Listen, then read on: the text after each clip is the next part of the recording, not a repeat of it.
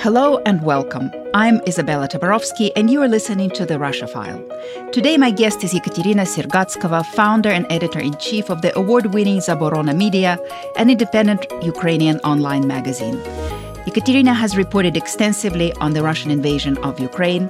She has been a contributor to the Kennan Institute's Focus Ukraine blog. And today we're talking about what life is like for Ukrainian citizens under the Russian occupation. We're also talking about Russia's war crimes and the future of journalism in Ukraine. Katya, welcome. Hi, thank you for invitation. I'd like to start with your personal story. I understand that you grew up in Crimea and moved to mainland Ukraine after Russia's invasion and annexation of Crimea. What was that like for you? I can imagine it only right now that I saw the beginning of the occupation and I lived in the occupation for some time because when the Russians came to Crimea, I was in Kiev at the time. I was reporting from Maidan and I decided to go to Crimea and to see what is happening by my eyes. I've been witnessing the beginning of the occupation.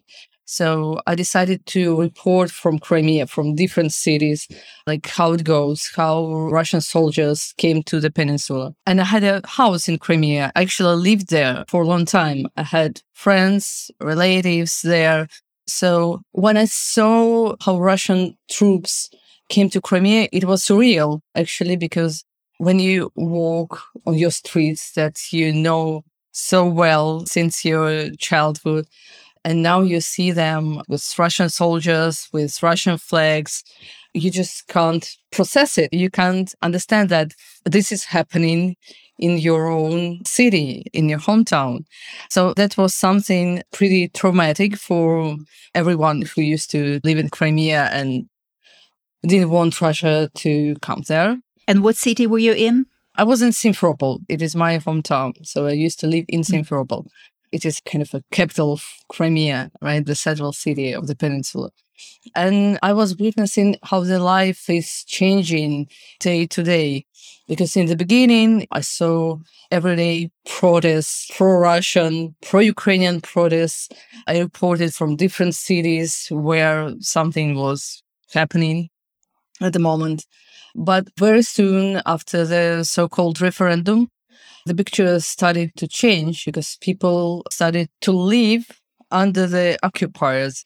Lots of things started to change very quickly. And last time I've been to Crimea, it was in the beginning of 2014 in January. I guess I used one of the last trains from Crimea to Ukrainian city in Kherson region. I haven't been there since then. When you left Crimea, did you think that it would be for such a long time, for many years? Did you think it was just going to be temporary? What was your thinking then? When I started in Crimea, I realized that it could be for long. So I actually didn't think that I will return very soon. And when the invasion started this year, I thought that, okay, this is invasion. This is very big. But this is also an opportunity that Crimea could be free from the occupation. So you left Crimea and you went to Kiev, correct? Yes. How quickly did you begin to report from the war in the east? Well, actually, when I was in Crimea, I realized that now I'm a war correspondent because I've been reporting from the military bases and it was kind of war reporting.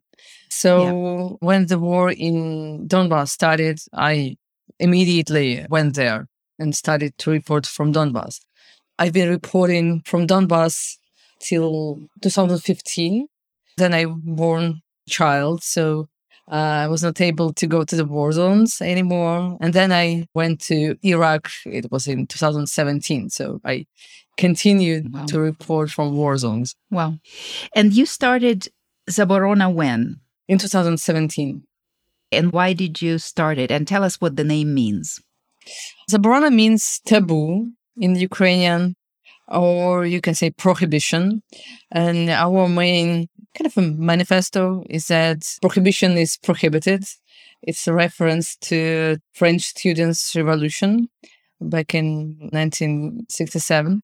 It was important for me and for my husband to report on different taboo topics because Ukraine is the most free country in the post Soviet world, but still it has lots of different taboos in society. We have so many topics that are uncovered.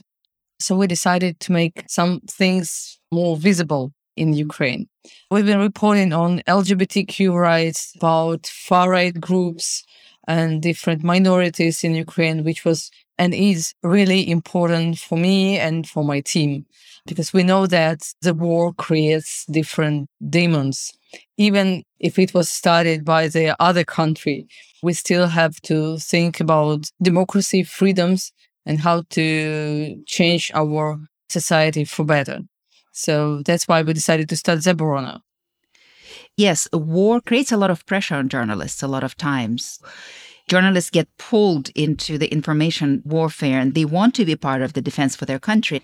How do you position yourself and Zaborona in that regard? I really don't like this term information warfare because it means that journalists are just soldiers in the information war, which is not true because we are soldiers of truth. Journalists, if you want to be a journalist, if you want to tell people what is going on actually and try to make sense of what is going on. You don't have to be a soldier in the information war because information war is something very different from journalism. It's more about memes or maybe public opinions or something like that, which is also, of course, it makes sense, but it's just different from my profession. So I see the sense of journalism as to spread information about how it is to live in the country in war and what people think about that. How do they cope with everything? How did they live under occupation, for example, or how they survived some things during the war, if we're talking about the war. So, yeah, I think it's just uh, different professions and it is important to me to save this profession in the times of war. It's also very important. Absolutely. And I want to add that Zaborona has received the prestigious Free Media Award. So it's an award winning publication.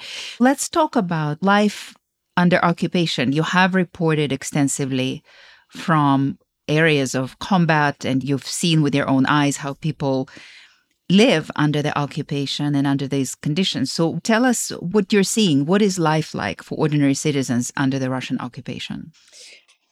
Back in April, I was helping one of my friends' family to escape Mariupol.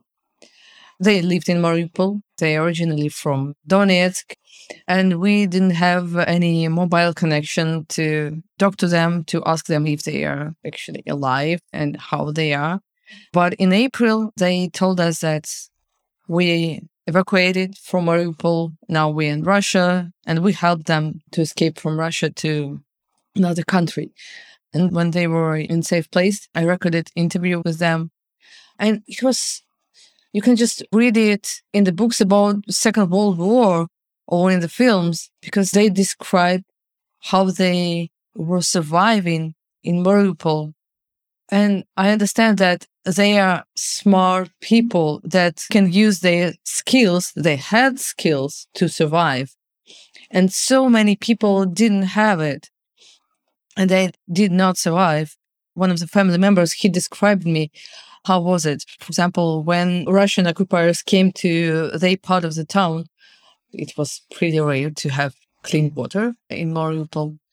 And he heard a woman who was screaming, Water, I need water, please, somebody help me. And he tried to understand where she is, in which apartment. And he told me, like, I didn't find her. I just heard the voice, but I didn't manage to find her. And he started crying because he just realized that maybe she died there because he didn't help her. So many people went through such horrible things. I guess this is what we should know about occupation that some people survive and some people can't survive because they just can't. And that's what we see now in Kharkiv region, in liberated areas, that so many people died just because they couldn't manage to survive. You write in one of your articles that occupation, first and foremost, is a humanitarian crisis, that everything is in short supply, right? Food, you just mentioned clean water. Obviously, people don't have jobs or money, there's no medical assistance.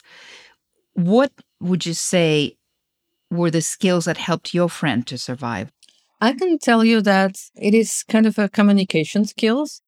Probably this is the most important because this man managed to create kind of a small community in the basement of his house. There were 20 or 25 people in there. He made a friendship with a few guys in there and they just started to search for food, like everywhere where they could find it, like in stores, which were, of course, closed, but they managed to find water. They went to a different sources where he could find water. It was dangerous, but somebody should do it. And they did under shelling, under threats of occupiers who were looking after men in the town.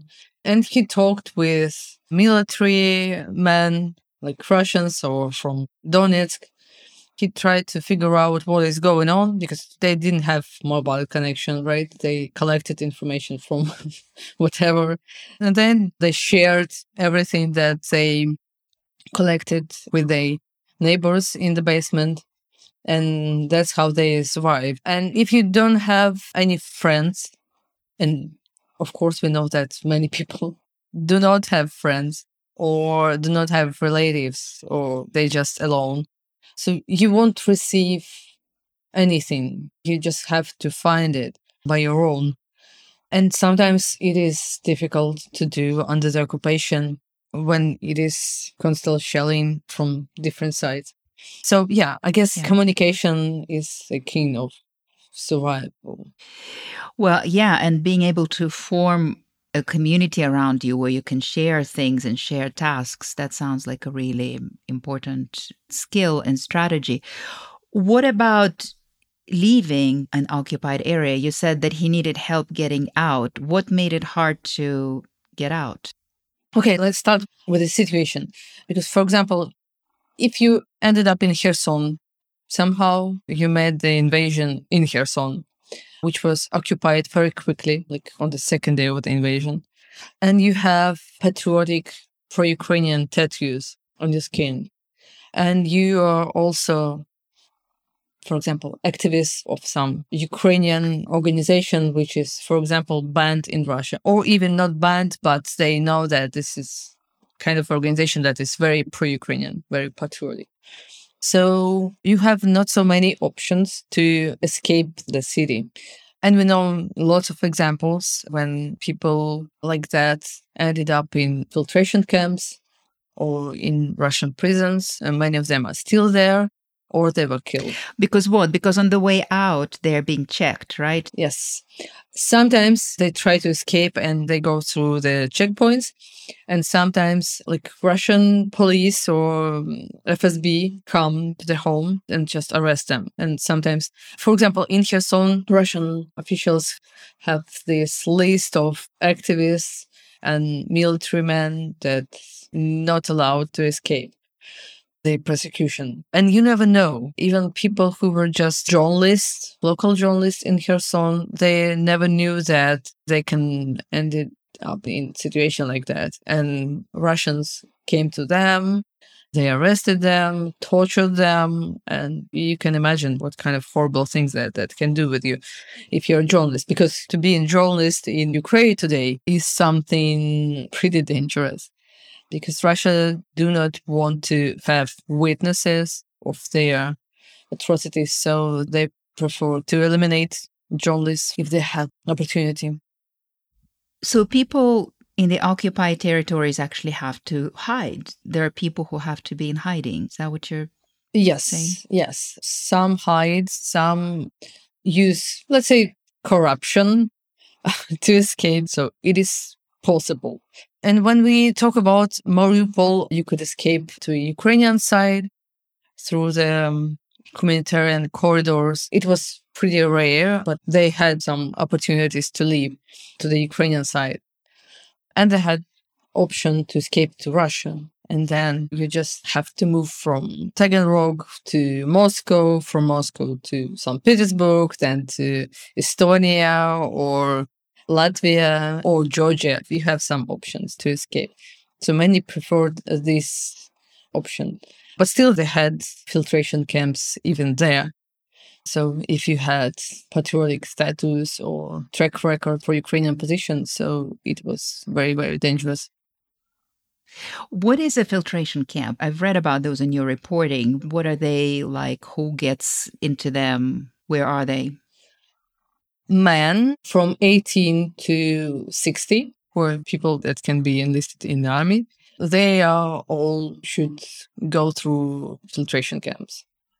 And for men, it's always harder to go through checkpoints, for example, because they are men, just because of that. And if you women with children, it is much easier to escape.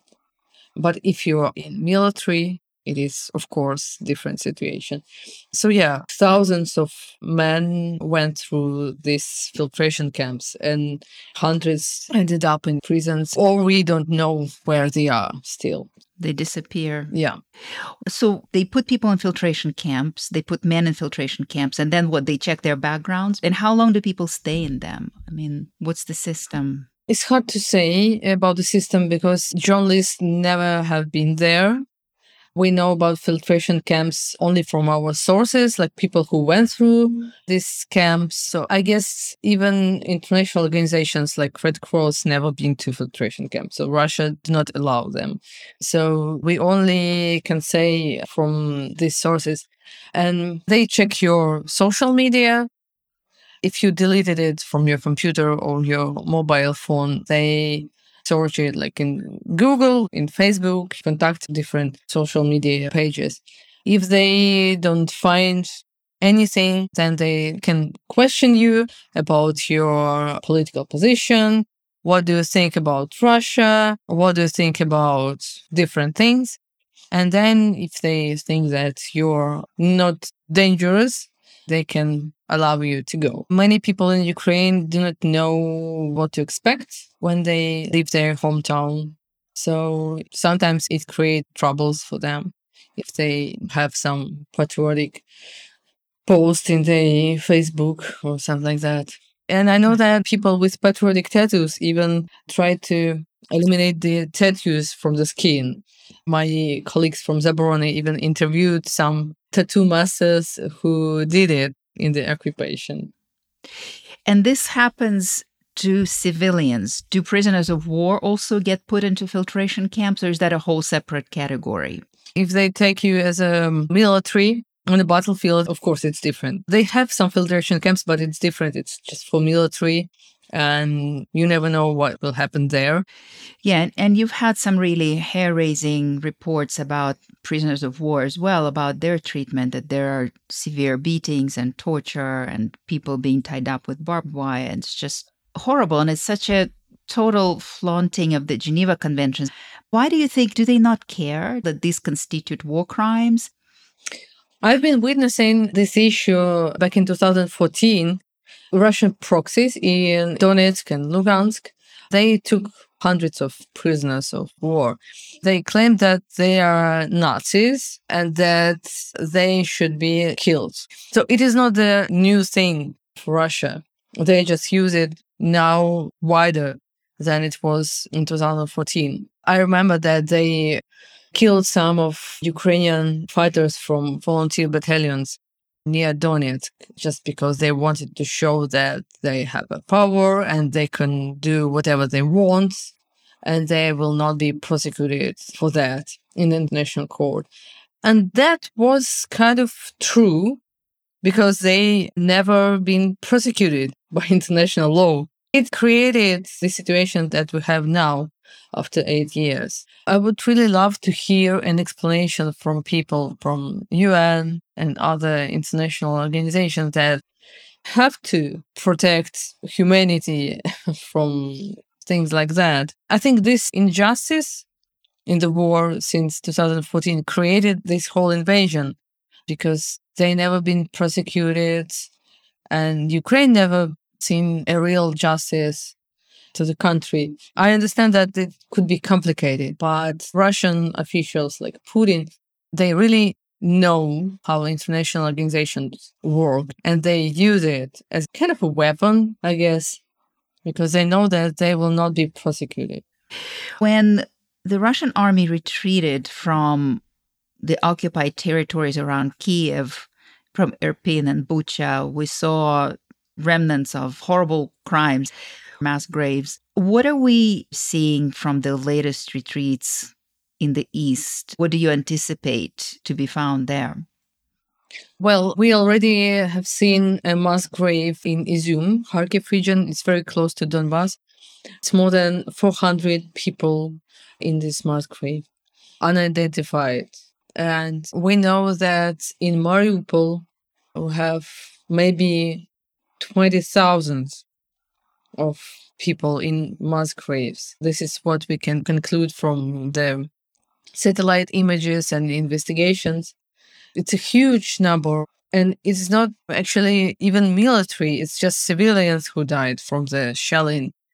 And the longer the occupation, the more victims of the war we will see after liberation. It is horrible, but I know for sure that people who escaped Mariupol, they really want to go back and to find their beloved ones, even if they know that they are not alive. It is very important to uh, to go there and to bury them normally. So I think the things that we will see after the liberation, it will be much worse than we saw in Bucha and Irpin. You interviewed the mayor of Mykolaiv, and he talked about this is just going back to another aspect of life under occupation, where he talks about how they're basically daily under shelling. And on a daily basis, they have to be repairing infrastructure water supply lines, electrical infrastructure, the sewage system, fuel supply system, pipelines, cables. And I think he uses the term, the words that it's like a groundhog day, that every day you're repairing and repairing and repairing. And I mean, it has to be really just exhausting. You have to have some sense of hope and optimism in order to keep doing that. So, how do people do that? In Mykolaiv, 80% of people lost their jobs after the invasion. So I guess for many of them to do something is actually to live normally. So it's kind of a new normal that you just go and volunteer. You go and do things that you've never done before, but it is somehow support you to not go crazy because of everything. It is really helpful actually to have something like that. And if you have to repair houses every day, it's actually fine. I mean, it is something to live for every day. That's a good point. It keeps you busy, right? Keeps yeah, your mind off of. Yeah. Uh, and yeah. actually, you know that you help people every day. Mm. And it keeps you thinking that you're not useless in this war. You try to help. And I guess that's why uh, people there are pretty optimistic because they know mm. that mm. they have a place to help others and it's really important.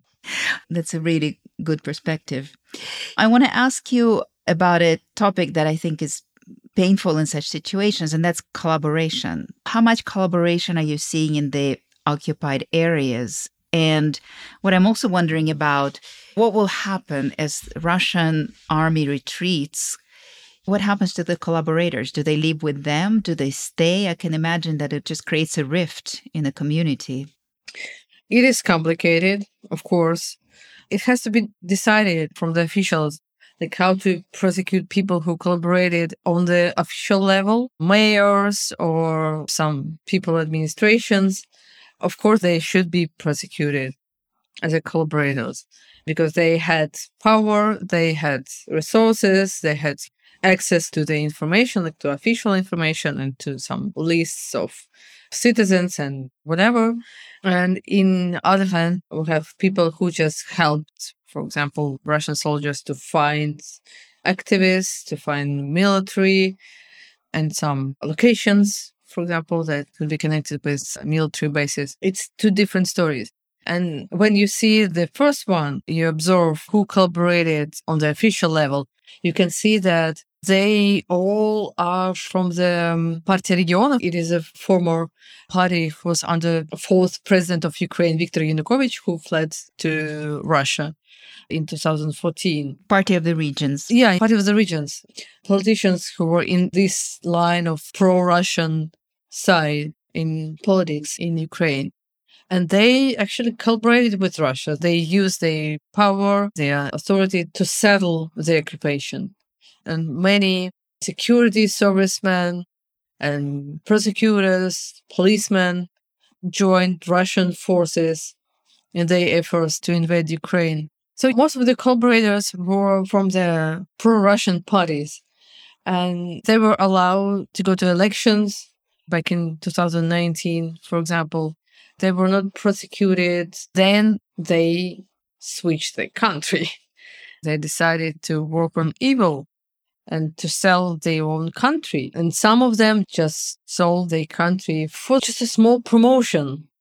Like one guy was deputy prosecutor in a small region, and then Russians told them that he will be promoted to a prosecutor, just one step more. It's absolutely incredible. I cannot imagine. But yeah, we had hundreds and hundreds of people like that. And it must be one of the reasons why Russia thought it would be so easy to just take Ukraine over. They must have taken that and projected it onto the rest of the country. And obviously, of course, they were yes. completely wrong. Yes. Yeah. And I know that they tried to collaborate with some people in the other regions, but they decided not to do that because they realized what kind of trouble it would be. And on the other hand, I guess Russian technologists really did not realize that Ukrainians would not be collaborating with them in mass. From Kiev region says they didn't realize that they will fail. Right. Well, if the reports that we're reading are right, the morale among Ukrainians is actually very high because people are fighting for their country and it's much higher than in the occupying force. Would you say it's true? What's your sense of that? I think that Ukrainians are fighting not only for Ukraine, but they are fighting for Europe and for democracy. They actually also fighting for Russia and for Belarus and for Moldova and Georgia and other countries in post-Soviet world that never managed to fight for democracy. So I guess this is something that makes us strong. It makes us hopeful that this will end and the end will be on a bright side of this horrible thing. Yeah. Because we don't have any option. You know, in Ukraine, we say we don't have no other option but to win the war. Because if we fail, then the half of our planet will fail because it will be a disaster. It is already a disaster, but it will be worse. I want to ask you so, you're a founder and editor in chief of Zaborona, and you're also a founder of the 2402 Foundation. Tell us about that foundation. What is that? We created this foundation maybe on the second day of the invasion along with my husband, because we tried to help our colleagues, journalists from Ukraine, who just met the invasion absolutely naked. I mean, without helmets, without bulletproof vests, without anything that can protect you during the reporting from the war zones. And we realized that, okay, we have experience. We've been reporting in the war zones since 2014 and we've seen a lot and we know for sure what is right and what is wrong and what should you do to protect you when you are in a hostile environment. And we just started looking for uh, vests and helmets and we were fundraising and so many people supported the fund actually from across the globe. It was pretty inspiring because when you're a journalist you're used to be a badass you are not comfortable for people because sometimes you tell not very comfortable truth about events. But then we realize that so many people really want to see what is going on, even if it's some horrible things, even if it's uncomfortable, but they need to see that. And to go and report from the war zone, you really need a protection. So we bought about 300 bulletproof vests and helmets for Ukrainian journalists. And we continue to do so because we have lots of requests for the protection. We make trainings for journalists. And it always like 50 people in the room who really wants to know everything about reporting from the war zone because they never knew that they will become a war correspondent in their own country. Even we had the war in Donbass, but they never thought that they should report from the war. And now they have to. So I guess this is something that inspire me also to continue my journalist work when you see that people really want to report and there are so many people that really want to see the coverage of the war. So you just continue this thing to help. And we will include links to some of the articles that we discussed today in our show notes. So there will be a link to the website. And if people want to contribute to your foundation to support you, where should they go? They should go at 2402.org and it has English version and Ukrainian and even Spanish and some other language versions. Great. I really will be grateful for support because sometimes it is not even about the financial support, but when you see those small donations from different countries, you imagine that people there really care about Ukraine and it's very exciting. Absolutely. And we'll include that link as well. By the way, why is it called 2402 Foundation? What is the meaning of that number? I mean, we thought that it would be obvious because 2402, it's a reminder that the full scale invasion of Ukraine started on 24 February. I understand that it is not so obvious for people from outside of Ukraine, but we thought that it would be great to make a reminder that this was a very important point in the history. Yeah, absolutely. Katya, I want to thank you so very much for being with us today. I want to thank you for your reporting. We're very grateful for it. Thank you. Thank you. Thank you very much. For the Kennan Institute, I am Izabella Tabarovsky. Thank you for listening, and we look forward to having you with us on our next episode of The Russia File.